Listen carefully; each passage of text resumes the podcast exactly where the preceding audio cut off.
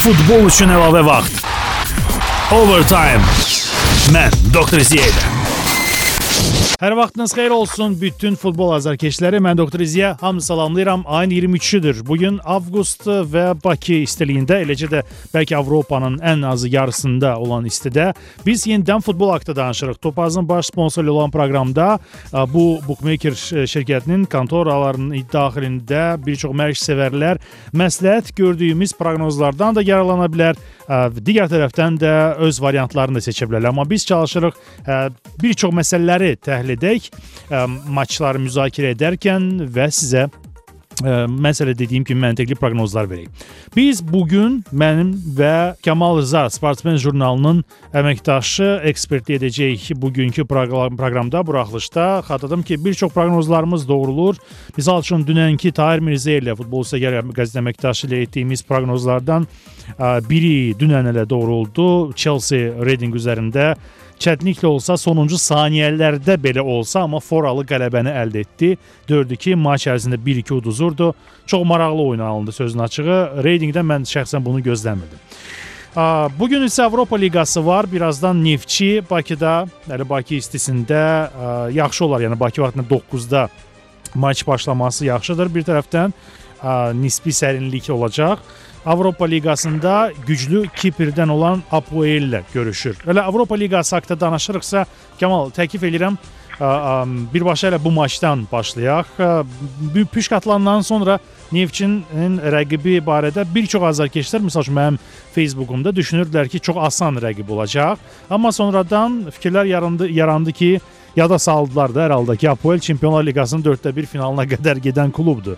Və çox böyük başarısı olub aparıcı klublar üçün, Avropanın aparıcı klubları üçün. Yaxşı olardı ki, bizə Partizan düşsün Serbiyadan. Amma düşmədi, Apoel düşdü. Sənin fikirlərin maçça kifayət qədər az vaxt qalıb, ona görə indidən məsləhət verək ki, nələri seçsinlər proqnoz şəklində. Mən xatırladım ki, Neftçinin birbaşa qələbəsinin əmsalı 4-20-yə bərabərdir. Apoelin qələbəsi isə Bakıda 1.65. Digər proqnozlar da var, amma Kamal sən əvvəlcə düşüncələrin bu haqqda. Hər vaxtınız xeyir olsun. Salam, salam. Doktor, çox maraqlı e, çıxışdı həqiqətən. Amma mənim üçün belə deyim də, mən fərq eləməz e, Partizan və ya Apoel, çünki hər ikisi Neftçidən kifayət qədər güclüdür, atmalıdırlar.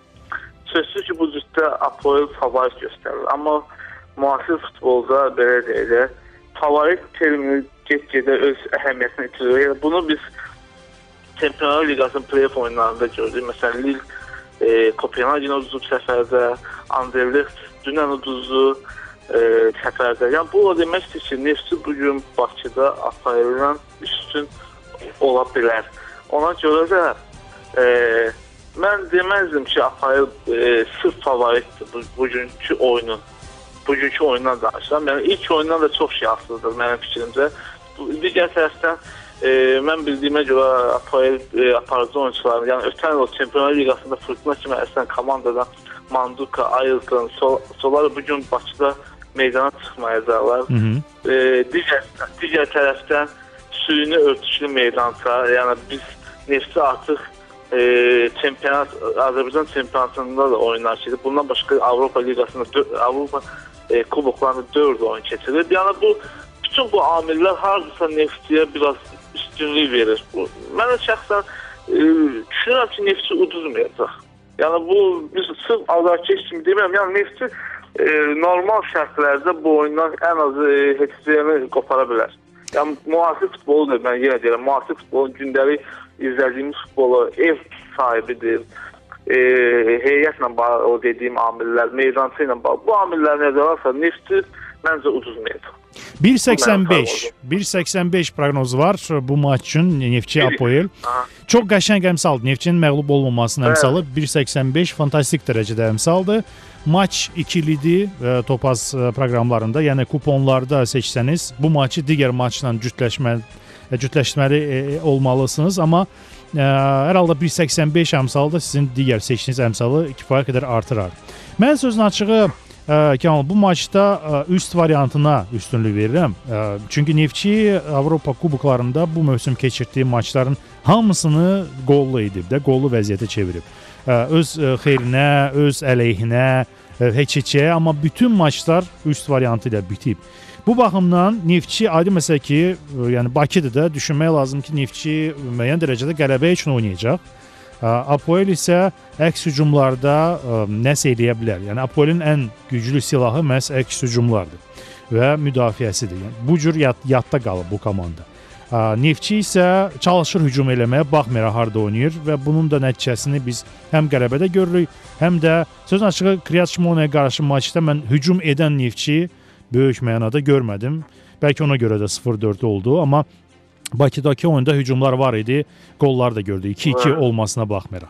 Ona görə mənim seçimim üst variantıdır. Bunun əmsalı 1.90 və biraz da ehtiyatlı görünə bilər də. Hər halda sən düşünürsən ki, Neftçi uduzmaz, məğlub olmaz və müasir futbolda ə, sırf yəni favorit məsələsi artıq ə, öz aktuallığını itirməkdədir. Digər tərəfdən də bəlkə də biraz ehtiyatlanma kimi görünər. Komandalar çalışacaq birinci maçda bir çox məsələlər həll etsin və bu ilk oyunda qollu qarşılaşmaya çevrilə bilər. Aydındır. Bu maç Bakı vaxt 9-da buyur. Əlavə sözün var idi Kemal. Az qalıb, hə, az qalıb. Amma siz deyirsiniz üst, amma mən bir məsələn 4 oyun nefti belə də üst oynayıb da bu e, Çempionlar Liqasının təsdiqatları. Amma mənim fikrimcə bugünkü oyun artdı. Yəni bu e, o deməkdir ki, 4 oyun bir komanda üst oynayıbsa 5-ci də üst gələcək. Bir misal gətireyim mən çünki bunu e, Xəzər Lənkəranı rəqibləyə ötən mərhələdə Avropa Liqasının e, iki oyun Xəzər Lənkəran oynamışdı. İki oyunda 7 finallıyıq. İki də e, alt, dördü də alt gəlmişdi. 4 oyunun dördü də Qazaxıstan, Polşa, Azərbaycan, Polşa. Ondan sonra növbəti mərhələdə Lex e, e, oynayırdı Ayıqla, İsveçlə. İsveç futbolunda belə deyil. Harasa çox adam bunu alt görür. Həqiqətən mən də e, harca müzakirə edirdik. Bu oyun alt, amma Ayıq ilk oyunda Lexə 3-0 hesabı ilə qalib gəldi və belə deyək, üst gəldi. Yəni mən o nəzərdən bu Apoelin də oyununu e, belə deyək də hazırsa fikirləşirəm ki, bugünkü oyun az gələcək. Bu mənim şəxsi proqnozumdur. Aydın. Amma hər halda ilk proqnozu ə, Neftçinin məğlub olunması kimi qəbul edildi. Neftçi məğlub olunur və alt. Və alt. Aydın. İki tərəfli ə, bir ehtiyatlanma. Neftçi Apoel maçı Bakı vaxtı 9-da çox az vaxt qalıb. Bir çox azarkeşlər artıq tribunları doldurmaqla məşğuldurlar və bəlkə də biz eşitmir. Digər tərəfdən mobil telefonlardan da qulaq asa bilərlər. Bakıda ə, bir çox mobil telefonların FM qəbul ediciləri var. Yolda gedərkən də bəlkə qulaq asırlar. Neftçi Apoel barədə danışdıq. Keçək digər ə, türk komandalarının müzakirəsinə. Bir təkli oyun var. Bursa Spor Twente. Türkiyə və Hollandiya nümayəndələrinin qarşılaşması Bakı vaxtı 11-in yarısında və 11-də cəmi bu birinci maçdan yarım saat sonra ə, ikili maç Trabzonspor Videoton Macarıstan. Əgər kim bilmirsə bu komandanı tanımırsa, Sovet vaxtında çox məşhur bir komanda idi. Amma indi ə, çox zəifləyib ə, Videoton və mənə belə gəlir ki, Trabzonspor bu komandanı asanlıqla nəticədə keçməlidir. Amma ümumiyyətlə, yəni bizim bir neçə dəqiqəmiz qalıb bu hissədə Bursa Sport Twente və Trabzonspor Videoton bu maçlar barədə sən nə düşünürsən Kemal? Bu Trabzonspor mən ki 1.25 əmsallı qələbəsi bu gün.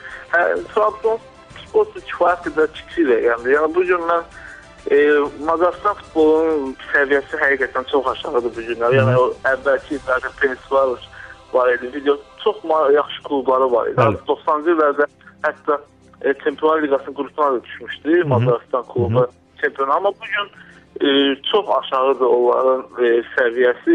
E, yox, e, ötən 2 il bundan qabaq Debrecen-də e, Çempionlar Liqasının qrup mərhələsində. Amma bununla belə e, hardasa Trabzonsporun mövsümü arası pasiyədə ki, bu belə deyək. O hazırlığı mən türk klublarını izləyirəm. E, mən çox bəyənmədim. Yəni komanda hardasa e, Tarzan oyuncusu Burak Yılmaz'da satır. Biraz komandada belə deyək də heç də vəziyyət ürəkyasan deyil komanda daxilində. Sanki komandada özünə inam yoxdur. Yəni Türkiyə çempionatının ilk turunda da bunlar e, hesabı açdılar Karabüşlə oyunda Trabzonlular. Sonradan e, o üstünlüyü də qoruya bilmədilər. E, mən bildiyimə görə Şenol Günəş indi hazırda Volkan Şen Bursa Spordan elə digər Türkiyə oradan transfer olunan oyunçunun üzərində qurur oynayır. Mən Mənə elə gəlir ki, Trabzon üçün çox çətin olacaq. Həm də unutmayaq ki, videoton bundan əvvəlki e, mərhələdə e, Belçikanın Gek klubunu səhv eləmirəmsə mübarizədə kənarlaşdırdı da iki oyunun nəticəsində orada da qalib gəldi öz meydanındadır. Yəni e, bu türklər yəni türk futbolunun bu cür səviyyəsi ötən baş verən hadisələr elə Fenerbahçenin biz e, Spartakla oyununu da izlədim ətraflı. Yəni türk klublarının mən Trabzonun da belə ümidim yoxdur sanki ki bu cütdə Trabzon keçəcək. Bugünkü oyunda da. Yəni biraz o əmsalın qarşılığında, yəni o 1.25 yəni əmsalın qarşılığında mən o oyunu belə deyək də deməzdim ki, elə 1.25 100 belə görsəniz yəni bu gələcək. Amma o elə deyil. Allah'ızı ola bilər bu əmsal. Ha, bəli, aydındır. Mən yəni məsləhət görə görmürəm. Mən də adətən kiçik əmsallarım çağırış eləmirəm ki, ə, bu əmsalları mərkəzi variantlarında seçsinlər. Ə, bəs ə, Trabzonsporun birinci maçda hər şey həll etməyə can atması, foralı qələbəsi 1.65 və yaxud da üst gəlməsi 1.65 buna münasibəti necədir? Bir üst mən bu oyuna daha çox e, gol-gol gəldi. Şəxsən. Bu oyunun məncə ən yaxşı variantı gol-goldur. Aydındır. Çünki 1.70. videodan 1.70 ən yaxşı variant gol-goldur. Burada sport event oyunu bu məncə e, bu mərhələnin e, Avropa Liqasının ən maraqlı cütlərindən biri sayılır. Bursa Spor e, Twente. Çünki e, Twente əvvəlcə mən qulaq asmışdım sizə Tahir Mirzə də demişdim. Yəni həqiqətən Twente əvvəlki e, o səviyyəsindən uzaqdır. Son əvvəlki 3-4 ildən. Düzdür, indi 2 tur qələbə qazanıb olmadı çempionatda ligdə. Amma mən Bursa Spordan e, daha çox inanıram nəinki Trabzonspora. Bursa Spor bu gün baraklaşmış komandadır. Heyətində yaxşı oyunçular var. Ertuğrul sağlam baş məşqçi. Bu son neçə ildir bu futbolçuları formalaşdırıb. E, qapıda Carson var, biz bir İngiliz. Hücum xəttində e, Pinto var, Batalya var. E, yəni bu futbolçular ötən mövsüm bir yerdə oynayıblar. Yəni ilk turda da Türkiyə çempionatında səfərdə güclü Kayseriyə qalib gəldilər. Bəli, bəli. Ona e, ona görə də e, məncə Twente çox çətin olacaq Bursada. Bu- Bu oyunda e, bu oyunda mən e, Bursanın çox gözləyirəm ki, qələbə qazanacaq Bursa bu gün. Minimum hesablı qələbəsini gözləyirəm mən Bursa. Udulmayacaq. Bu oyunda da ümidim var ki, çünki e, düzdür Twente burada 2 il bundan qabaq ki, Fenerbahçanı Avropa kuboklarında məğlub etməyə bacarmışdı. Fenerbahçe kimi nəhəngə. Amma mənə elə gəlir e, bu əsas olmayacaq. Bursa e, e, çox böyük zərbə vuracaq e, Twente'yə. Hər halda, hər halda gözləyək. 2 Az 2.45. 2.45 Bəli, bəli. əmsalı var. Təkli oyundur Topaz proqramlarında. Bursa Sporunun bu qələbəsi 2.45 qəşəng əmsaldır, yəni cəlbedici əmsaldır.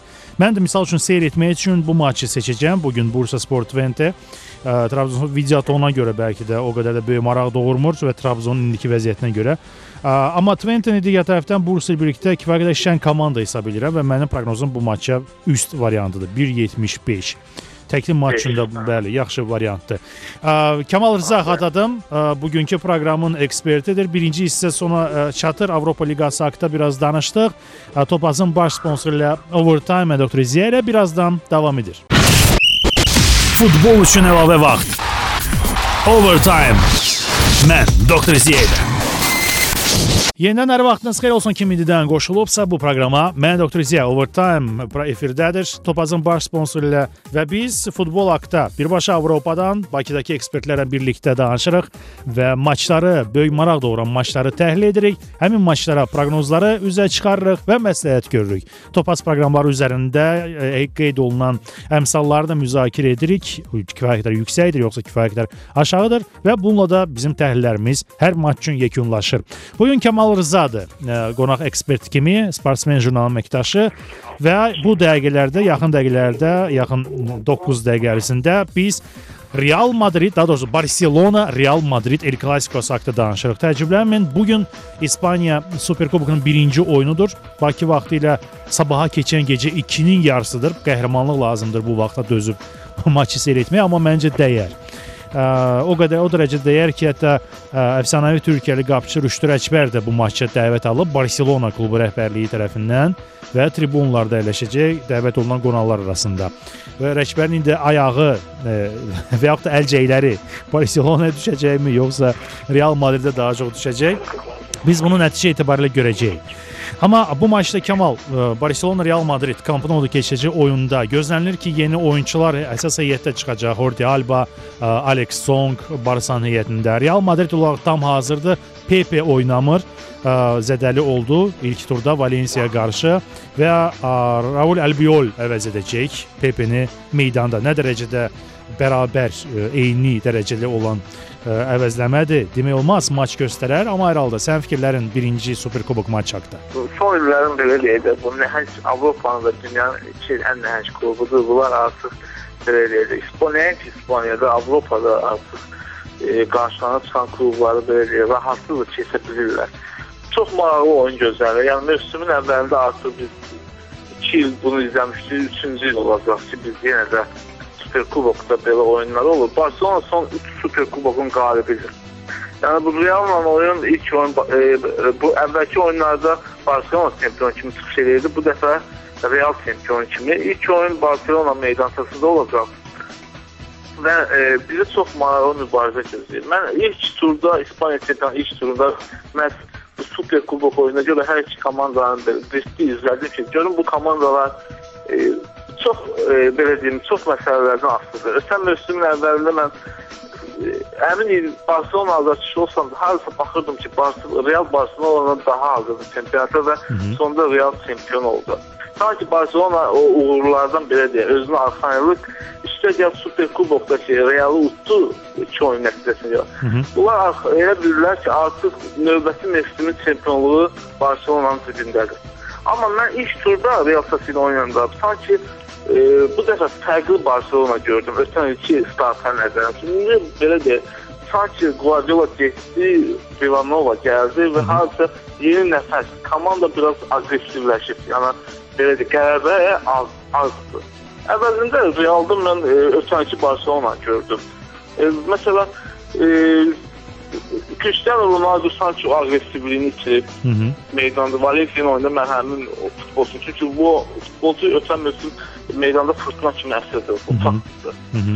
Bu dəfə onu mən görə bilmədim. Əvvəldə Higuain'dan çox xoşum gəldi. E, yaxşı oynadı. Çox yaxşı artırıb Higuain. Ona görə, ona görə də bugünkü oyunda e, Barcelona meydan amilindən No Camp'ı nəzərə alsaq, e, fikrimcə qələbə qazanacaq bu gün Barcelona. Adi qələbə. Prinsipcə mən də bunu Bəli, bəli, bəli. 2 top fərq, ən azı 2 top fərqi ilə mən Barcelona qələbəsi Ha, foralı hətta qələbəsini Bəli, gözləyirsən. bəli, sonra qələbə gözləyirəm. 2.70 ə, əmsalı var ə, Topaz proqramlarında ə, foralı qələbə üçün. Ə, 1.70 dünən mənim seçimim idi və ə, mən bu seçimdə 1.70 əmsalı Barselonanın xeyrinə, yəni ən məntiqli bəlkə də görünən proqnozdur bu maç üçün. Qarşılıqlı gol da seçmək olar. Maç ə, xüsusi oyunlar ə, sırasındadır. Qarşılıqlı golun əmsalı 1.55-dir, amma bu xüsusi oyunlarda da bir ə, xüsusiyyət var da. Taftaloya görə üzr istəyirəm, amma ilk qolu hansı komanda vurar əmsalı var. Qırmızı kart olacaq, olmayacaq, penalti olacaq, olmayacaq. Bu məqamlar haqqında nə düşünürsən? Qırmızı kart və penalti barədə? Mən mənim fikrimdə ilk oyunda bunların heç biri olmayacaq. Bu mənim fikrim. E, olacaq, e, bunun heç biri olmayacaq. Nə penalti gözləyirəm, nə qırmızı vərəqə gözləyirəm. Bəs ilk qolu, məsəl üçün Real Madrid e, ilk qolu vura bilərmi yoxsa səncə Barcelona ilk qolu ilk qolu vuracaq e, öz meydan faktorunu nəzərə alıb? Son oyun, son oyun o kampda oldu. E, hatırlı ilk qolu Real vurmuşdu. Hı -hı. Bu çempionluq yolunda çox mühüm addım olmuşdu. Mənə gəlir bu dəfə e, o alınmayacaq. Mənim fikrimdədir. E, yəni bu Pepe'nin də olmaması e, Real'ın müdafiəsində ciddi problemlər olacaq. Yəni ilk oyun Messi də çox gözəl oynadı. E, Xavi, yəni ona görə də mən əminəm ki, bugünkü oyunda e, Real o istənilən səviyyədə müqavimət göstərə bilməyəcək Barselonaya. Aydındır. Barselonanın birbaşa qələbəsi və ə, mənim proqnozumdur. Eyni zamanda ehtiyatlandırmaq üçün qarşılıqlı qol. Məsləhət görürəm 1.55 əmsalı ilə. Ə, Kamal Rza isə 2.70 əmsallı foralı qələbəni tə, ə, seçir. Yəni bu seçim edir. Barselona Real Madrid barədə. Kamal, ə, İspaniya futbolu haqqında danışırıqsa, gəl ümumi yanaşaq da. Məsələn, İspaniya Premyerası start götürüb bu həftə sonu ikinci turda olacaq. Topazda uzun müddətli əmsallar da var və İspaniyada ən böyük gözlənti çempionluq gözləntisi yenidən Real Madriddəndir 1.60. Barcelonadan çempionluq gözləntisi 1.85-dir. Atletik Bilbao və Atletico Madrid hansılar ki bir-biri ilə qarşılaşacaq ikinci turda. Onlardan gözlənti 60-a bərabərdir və digər komandaların çempionluq ə, olma ehtimalı 17-yə bərabərdir. Sən də mi düşünürsən ki, ə, yenidən Barselona Real Madrid arasında İspaniya çempionatının çempionluq aqibəti həll olunacaq yoxsa hansısa bir digər komanda bunların ə, mübahisəsinə qatıla bilər? Mən də elə düşünürəm. Çünki yəni fakt göz qabağındadır. Həqiqətən də mən bu hər ötən bütün start götürməmişdən bizim tanınmış e, futbol şəxsləri ilə biri ilə bağlı bu barədə geniş müzakirə apardı. Həqiqətən yəni günü-gündən İspaniya çempionatı sanki maraq azalır. Yəni bu iki komanda kifayət qədər belə deyim, iki dəfə üstələyir rəqiblərinə. Oyun baxımından, nəticə baxımından ötən mövsüm, ondan əvvəlki mövsümlər bunu sübuta yetirdi. Yəni bu mövsüm də yəni eyni şeyi gözləmək olar. Yəni hər şey e, Barcelona Realın e, oyunundan və hazırlığından olacaq ki, mövsüm ərzində bu komandalar e, o güclərini necə biləcəklər. Çempionlar Liqası, e, İspaniya çempionatı, İspaniya kuboku, yəni bu e, mövsümün bütün bu hər şey yay mövsümünün hazırlığı və qış mövsümünün hazırlıqlarından asılı fasilədən asılı olacaq. Yəni e, bu futbolda çox önəmlidir bu hazırlıq mərhələlərindəki o plan. O plana nəzərə alsaq yenə də bu iki komanda. Yəni indidən demək olmaz kim o olacaq. Barcelona və Real bunu heç kim deyə bilməz. Bunu ancaq nəticələr göstərəcək. Amma yenə də mənim fikrimcə bu komandaların ən, ən yaxın izləyicilərini 20 xal fərqlə e, qabaqlayacaqlar. Üçüncülüyü kim əldə edər sənin fikrincə? belə deyən aşağıda. Əgər belə çox maraqlı olacaq. Çox maraqlı olacaq üçüncülük. Mənim fikrimcə Atletico Madrid. Düzdür, mən ötən mövsüm Bilbao e, Marcelo Bielsa başlayırdı. Bilbao çox xoşuma gəlirdi ötən mövsüm. Bəlkə də onların o Avropa Liqasında finala kimi getməsi çempionatda onlara ciddi problem yaratdı. E, bu mövsüm də ilk turda 3 ucuza ucuza 3-3 elədilər Betislə oyunda. Bu komandadan da nəsə gözləyirəm, amma birinci turdakı nəticə nəsə mənə biraz şübhələr oyatdı. Nə mənalı? Yəni görünür ki, Bielsa bir ara istefa vermək istədi, nəsə problem yaşadı klub rəhbərliyi ilə. Amma bu bütün bunların fonunda e, Marus Simeone ilə e, Atletico Madrid daha e, real görsənir. Nəinki Bilbao, Valencia, Malaga. Malaga da bilirik Santos Casolla satdı Arsenala. E, biraz hardasa komandada problemlər oldu. Ötən mövsüm Santos Casollanın oyunu Malaga çox kömək eləmişdi. Amma bu mövsüm e, Malaga'da ciddi problemlər yaşayacaq. Bəlkə də ola bilər sürpriz bir komanda, yəni e, hardasa Villarreal'ın Premier League tərk etməsi, Valencia'nın bu gün bəzi aparıcı oyunçuların satılması baş məşqçi dəyişikliyi, e, bütün bunların fonunda ötən il necə ki Malaga 4-cü yer tutdu. Ola bilər ki, hansısa biz gözləmədiyimiz bir komanda gəlsin, ilk üçlükdə qərarlaşdı. Misal üçün Deportivo, misal üçün Deportivo La Coruña, hə? Ola bilər. Deportivo La Coruña qayıdıb, yəni şey, sekunda divizyondan qayıdıb. Bir ilk mövsümdə ilk üçlüyə daxil olması biraz e, çətin olacaq. Amma ola bilər. Niyə də olmasın? Bir, də, bir dəfə gələndə hələ ilk mövsümdən çempion olmuşdu. Yadındadır hələ. Kaiserslautern olmuşdu. Yazması Bundesliga-da bəli. Səhv eləmirəmsə 97-ci ildə o gəlib birbaşa çempion olmuş. Yəni belə şeylər çox nadir olur. Amma niyə olmasın? Çünki ənənələri olan mən bilirəm Deportivo-nun çox azarkeşləri var. Hansı 2000-ci illərdə Çempionlar Liqasında, İspaniya çempionatında Deportivo-nun göstərdiyi bu, bu gün Azərbaycanda kifayət qədər azarkeş toplar. Bəli. E, mənim də onlara xüsusi bir simpatiyam var o kluba. E, çox yaxşı klubdan. Niyə də olmasın? Ola bilər. Hər halda gözləyək. Kamal Rıza Xatadım bu gün ekspertdir, sportsmen jurnal əməkdaşı. Mən doktor Ziya Overtime-ın ikinci hissəsini yekunlaşdırdıq. İspaniya La Liqası haqqında və Superkuboku barədə danışırdıq. Əvvəlki hissədə Avropa Liqası idi. İrəlidə bizi Almaniya ilə Bundesliqası yeri gəlmişkən və İtaliya A seriyası gözləyir. Futbol üçün əlavə vaxt. Overtime. Mən doktor Ziya. Qısa fasilə və overtime izləri davam etməkdədir. Topazın baş sponsoru ilə proqramda biz ə, seçdiyimiz maçları, çempionatları təhlil edirik. Çalışırıq maçlarda məntiqli proqnozlar üzrə çıxaq, çıxaraq və maçlar ayrı ümumiyyətlə futbol barədə Avropadan birbaşa izləri və bu gün ekspert qismində Kamal Rızadır, Sportsmen jurnalının əməkdaşı. Kamal Almaniya Bundesliqası sabah start götürür. Cümə günü qəşəng bir oyunla Borussia Dortmund Werder maçı ilə və ə, bu maçı ənənə alıb da, yəni çempion adətən start verir ə, Almaniya Bundesliqasına ə, cümə günü və bu maç pullu kanallardan çıxarılır və ümumi kanallarda Almaniya daxilində göstərilir. Yəni bu da bir m, reverans mı deyim, bu hörmət əl- əlaməti olaraq da azarkeşlərə olur. Buna baxmayaraq Dortmunddakı stadion 100% dolacaq. Biz buna alışmışıq. Borussia Dortmund ən çox böyük azarkeş kütləsinə, ən çox sevilən ə, azarkeşləri tərəfindən sevilən klublardan biridir, əgər birincisi deyilsə. Yəni burada bir çoxları ilə o mübarizə aparır. Sənin ümumiyyətlə Almaniya Bundesliqasından gözləntiləri haqqında soruşmaq istərdim. Mən misal üçün ə, şəxsən mən Bavariyanın yenidən zirvəyə qayıtmasını gözləyirəm. Çünki çox yaxşı ə, güclənmə oldu. İndi Bavariyanın bir Super Mario'su yox, 2 ədəd Super Mario'su var. Hələ azarkeşlər müzakirə çoxlu müzakirələr edəcəklər ki, kimi daha çox Super Mario adına layiq görsünlər.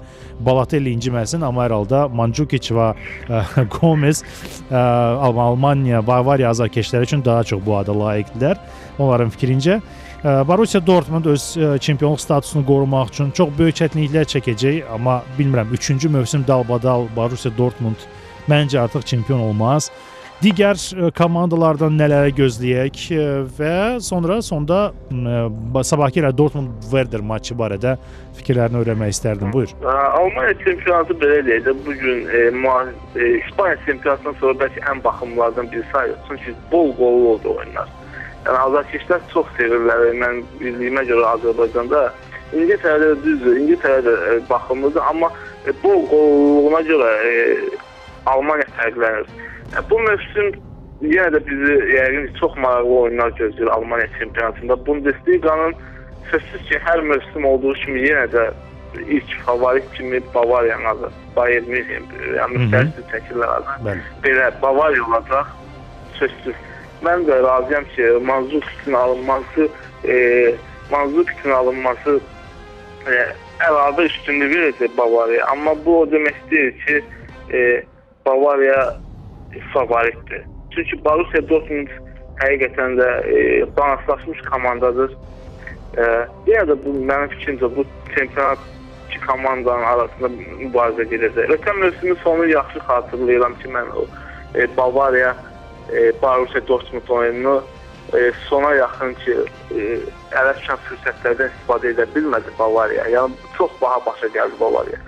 E, Bundan əlavə e, Bavariyanın ötən mövsüm e, Çempionlar Liqasının final maçının e, Allianz Arenada keçirilməsi məncə mane oldu. Komanda bütün diqqətini əsasən Al- Çempionlar Liqasına yönəltdi. Hardasa bəzi oyunlarda e, Bundesliga qurban getdi. Bu məşqçinin e, seçimi, taktikası, futbolçuların belə deyək, oyuna köklənməsindən çox şey asılıdır mənim fikrimcə. Bu mənim öz e, subyektiv e, fikrimdir. Ona görə də ötən mövsüm Bavariya elə bəzi oyunlarda gözlənilməz nəticələr qeydə alındı. Amma bu mövsüm elə olmayıb. Yəni artıq e, Bavariya sözsüz Çempionlar Liqasında maksimuma gedir çalışacaq satsın. Amma e, artıq final oyunu Münhendə deyil, Azərbaycan. Düz axırda deyil, həm Əlaşundan, Əlaşundan oldu, həm də Əlaşundan. O da var, bəli. Finalı da, finalı da uza bilmədilər. Yəni Çempionlar Liqasında ikinci, belə deyək, Bundesliqada ikinci. Amma artıq bu komandalar ilk o e, belə də mövsümün açılışı Super Kubokda qarşı-qarşıya gəldilər. Bavariya üstələdi Borussia Dortmundu. E, Məşqçilə də çox yapacaq. Niyə görə Bavariya ilə çox üstlərində dayanır biz. Mandzukic, Mario, e, Gomez, gələrək bu e, Ribery və e, Arjen Robben. Yəni həqiqətən bu yaxınlarda mən e, Almaniya, ta- e, Bavariyanın o tanınmış oyunçuların adım yadımdan çıxdı kim idi. Mən oxudum ki, o e, baş məşqçi ki, sən bu mövsüm bu futbolçular haqqında, Robben və Ribery haqqında nə etməli olduqlarına qərar verməlisən. Yəni ötən mövsüm çoxları düşünür ki, məhz e, Robbenin bəzi oyunlardakı uğursuzluğu Bavariya baha başa gəldi. Hı -hı. Yəni bu mövsüm e, onlar tələb edirlər ki, baş məşqçidən Yupan. Sən bu futbolçunu e, belə deyək də artıq e, necə, harada necə oynamalı olduğunu müəyyənləşdir. Hələ ki gec deyil, sat getsin. Qiyməti düşməyənə qədər. Bəli, bəli, bəli. Çünki Ribery, onlar eyni səviyyəli futbolçulardır. Üstə gəl bəzi oyunçular. Şəxs e, bu Almaniya yığmasının belə deyək də əsasıdır. Mən daha çox Almaniyada xoşum gələn oyunçulardan biri Kroosdur doğrusu. hı. Çox xoşuma gəldi meydan mərkəzində. Yəni heyət baxımından Dortmundun əleyhinə olan amil isə Kazalvanın getməsidir mənim fikrimcə. Hadisə Manchester United-ə getdi. E, O çünki meydan mərkəzində həqiqətən çox iş görürdü Yaponiyalı. Düzdür, hazırda bulan ayağı var Lewandowski, Borussia Dortmund. Bəli, bəli. E, son iki mövsümdə əla çıxış edib, Bavariyada onu çox istədi, amma ala bilmədi, transfer edə bilmədi. Amma bu prizmadan yanaşsa Bavariyanın şansı daha yüksəkdir mənim fikrimcə. Digər komandalara gəlincə kimi fərqləndirmək olar? Mən misal üçün keçən mövsüm Borussia Mönchengladbach-ı seyr edirdim, amma bu komandanın röys gedəndən sonra o qədər ruh düşkünlüyü gördüm ki mən və Dinamo Kiyev qarşısında aciz idi. Bəli. Bəli, Dinamo Kiyevlə oynadı. Mən də baxdım oyuna çox acizdirlər. Sanki e, ötən ilki komanda deyil. Ötən il ilk turda səhv eləmirəmsə, ilk ikinci turda Bavariyanı səfərdə məğlub etdi. Bəli, bəli. 1-0, bəli. Həmin komanda 1-0 yəni o yerində bir səhv olmuşdu. Bəli, İşte, bəli. ə, qol vurmuşdu. Yəni bu baxımdan çox gözəl oyunlar keçirmişdi Mönchengladbach, amma ilk oyunda Dinamo Kiyevlə çox zəif. Yəqin ki, mənə də elə gəlir Reusin gedişidir bu. E, o çünki lider idi komandada həqiqətən. Çox e, yaxşı futbolçudur Reus. Ona görə də e, Mönchengladbach bu o Çox Düşməyəcək, böyük mən əziyyət, də bəli. düşünürəm. Böyük, böyük əziyyət çəkəcək. Mən də bu cür düşünürəm bu Şalke, komanda. mən Şalke'ni fərqləndirərdim. Görə Raul getdi. Şalke belə deyək də Realdan sonra e, Şalke'nin də Raul simvoluna çevrilmişdi belə deyək. Gözəl qollar, gözəl ötürmələr oyun ərzində lider. Bahar görə indi gedişdən sonra e, baş məşqçini eləyəcək. Onu əvəzləyən bir lider tapacaq. Həqiqətən bir daha göstərdi ki, Şalke'nin son 2 ildə Raul liderini sevirdi. Komandanın arxasınca apardı. Bu bu amil göstərdi ki, e, komandalarda liderlərin olması çox önəm daşıyır. Görək məsələn, ondan əvvəl Şalke həmişə qeyri-sabitliyi ilə e, belə deyək də diqqəti çəkirdi. E, həmişə e, bir də gördüm 3-4 oyun ardıcıl məğlubiyyət və yaxud 5 oyun ardıcıl uğurlu oyun. Amma ötən mövsüm çox nadir hallarda belə e, Şalke'nin ifasında belə oyunlar görürdük. Ona görə də imkanlarına, maliyyə imkanlarına, azarkeşlərini nəzərə alsaq, Şalke'nin mən ilk hissəyə düşə biləcəyini ümid edirəm. Məhz Topazın ə, uzun müddətli ə, proqnozlarında Şalkenin şansları elə sən dediyin kimi 3-cü ə, komanda kimi qiymətləndirilir. Çempionluq şanslarından mən danışıram. Şalkenin çempionluq əmsalı 12 yarıma bərabərdir. Amma ən böyük gözlənti ə, Bayern Münixdəndir 1.65 və Bavariyadan və və ə, Borussia Dortmundun gözləntisi 2.25 əmsalı ilə verilir. Yəni Topazın proqramlarında da artıq Bayern Münixin çempion olması barədə fikirlər ə, formalaşıb. Digər komandalar ə, Bayer Leverkusen var və Stuttgart var. Onların şansları 4-cü, 5-ci qiymətləndirilir 27 yarım əmsalı ilə. Wolfsburgdan gözlənti 45 əmsalı ilədir. Werderdən gözlənti 60 əmsalı ilə. Yer gəlmişkən, ə, bax sabah Dortmund Werder matçı var da, Borussia Dortmund Werder. Mən birbaşa indidən deyirəm ki, qollu matç olacaq. Sən nə düşünürsən? Mən də elə düşünürəm. Oyunun ən gözəl variantı mənim fikrimcə qollu maç. Borussia'nın qələbəsi çox kiçik rəqəmdir. Həm də ki bu yaxınlarda mini turnirdə bu komandalar qarşı-qarşıya gəlmişlər və orada e, qollu eksisə qeydə alınmışdı. Mənə elə gəlir ki, bu dəfə də çox maraqlı və qollu bir oyun olacaq. Aydındır. Bu və Werder Ba- Borussia Dortmund Werder matçı barədə ə, fikirlər idi və Almaniya Bundesligası haqqında da danışdıq. Kamal Rza Atadan bu gün ekspert qonağımızdır. Ə, bu Üçüncü hissədə Almaniya Bundesligası haqqında danışdıq. Biraz əvvəl Atadan İspaniya La Liqası və İspaniya Superkubokusundan gözləntilər. Üstəgəl birinci hissədə birazdan təxminən təxminən elə 1 saat və bir neçə dəqiqədən sonra başlayacaq Neftçi Apoel matçı, Trabzonspor və Bursasporun da rəqibləri ilə oynayacaq maçlar barədə təhlillər apardıq.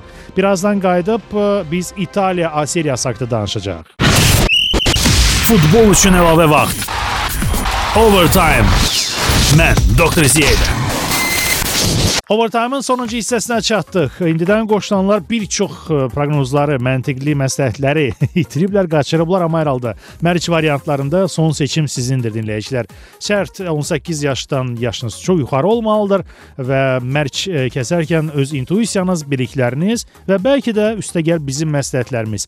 Hər proqramda mən doktor isə ə, qonaq ekspertlə ə, maçlar təhlil edərkən düşüncələrimizi irəli sürürük. Əksər hallarda bu düşüncələr doğrulur. Mən fikir vermişəm, ən azı 75% düz gəlir və bu gün ekspert mənimlə birlikdə Kamal Rzadır, sportsmen jurnal əməkdaşı. Kamal sonuncu hissədə şənbə günü başlayacaq İtaliya A seriyası haqqında söhbətləşək. Yəni əsas məqamlar diqqəti cəlb edən Conte'nin 10 aylıq diskvalifikasiyası, Juventus texniki zonada baş məşqsiz özünü necə hiss edəcək, necə aparacaq. Bu bir. İkinci məqam Milandan demək olar ki, əsas bütün futbolçuların, əksər futbolçuların getməsi və daha çox ehtiyat skamyasında oturanların üzə çıxması, yeni transferlər o qədər də yüksək dərəcəli deyil, baxmayaraq ki, bu günə qədər son ana kimi avqustun 31-nə qədər gecə saat 23:59-a qədər danışıqlar və transfer cəhdləri davam edəcək. Milanın zəifləməsi, yəni ümumi fonda Interin Cassano ilə güclənməsi, mən bunu güclənmə adlandırardım və digər komandaların ac qalıb daha yüksək yerlərə göz dikməsi. Mən ələxüsus bu fonda mən Romanın adını çəkərdim. Bu sənin sənə necə görünür İtaliya seriyasının yeni mövsümü və kimlərin şansı daha çoxdur? Mən deyərdim ki, bu mövsüm İtaliya çempionatında bərabər səviyyəli komandalar çox olacaq həqiqətən. Çünki Astiya favorit görünmür. Hərənin öz problemi var, belə deyək. Hərə öz probleminə baş qarşıdır və ona görə maraqlı nəticələr və sona qədər gərgin mübarizə. Biz həmişə Milan və Juventusun aşkar favorit olduğunu görmüşdük və yaxud da Inter mübarizəyə qoşulur son 20 ildə belə deyək də hadisə. E, düz Roma, Lazio bir dəfə çempion olub bu e, Inter barəsində, amma Hı -hı. əsasən Milan və Juventusdan söhbət gedir. E, Juventus siz dediyiniz kimi baş məşqçi problemi e, bildiyimə görə artıq rəhbərlik qərar verib ki, onun köməkçisi skamyada, e, Conte'nin köməkçisi skamyada oturacaq mövsüm ərzində. E, digər tərəfdən Milan isə gördüyümüz kimi 15 futbolçu komandanı tərk edir və hər birdə aparıcı futbolçular olur. E, belə çıxır ki, həqiqətən Milanda nəsil dəyişmə, yəni bu son illər ərzində çox danışılırdı bu barədə ki, Milanda nəsil dəyişmə olmalıdır. Xüsusilə müdafiə xəttində, orta xəttdə.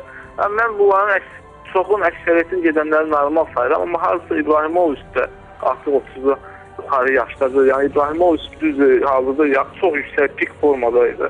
Onun gedişi çox gözlənilməz oldu. Sadəcə yəqin ki, təklif olunan pul belə deyək. Bu keçiddə böyük rol oynadı və rəhbərlik məcbur oldu çatdı.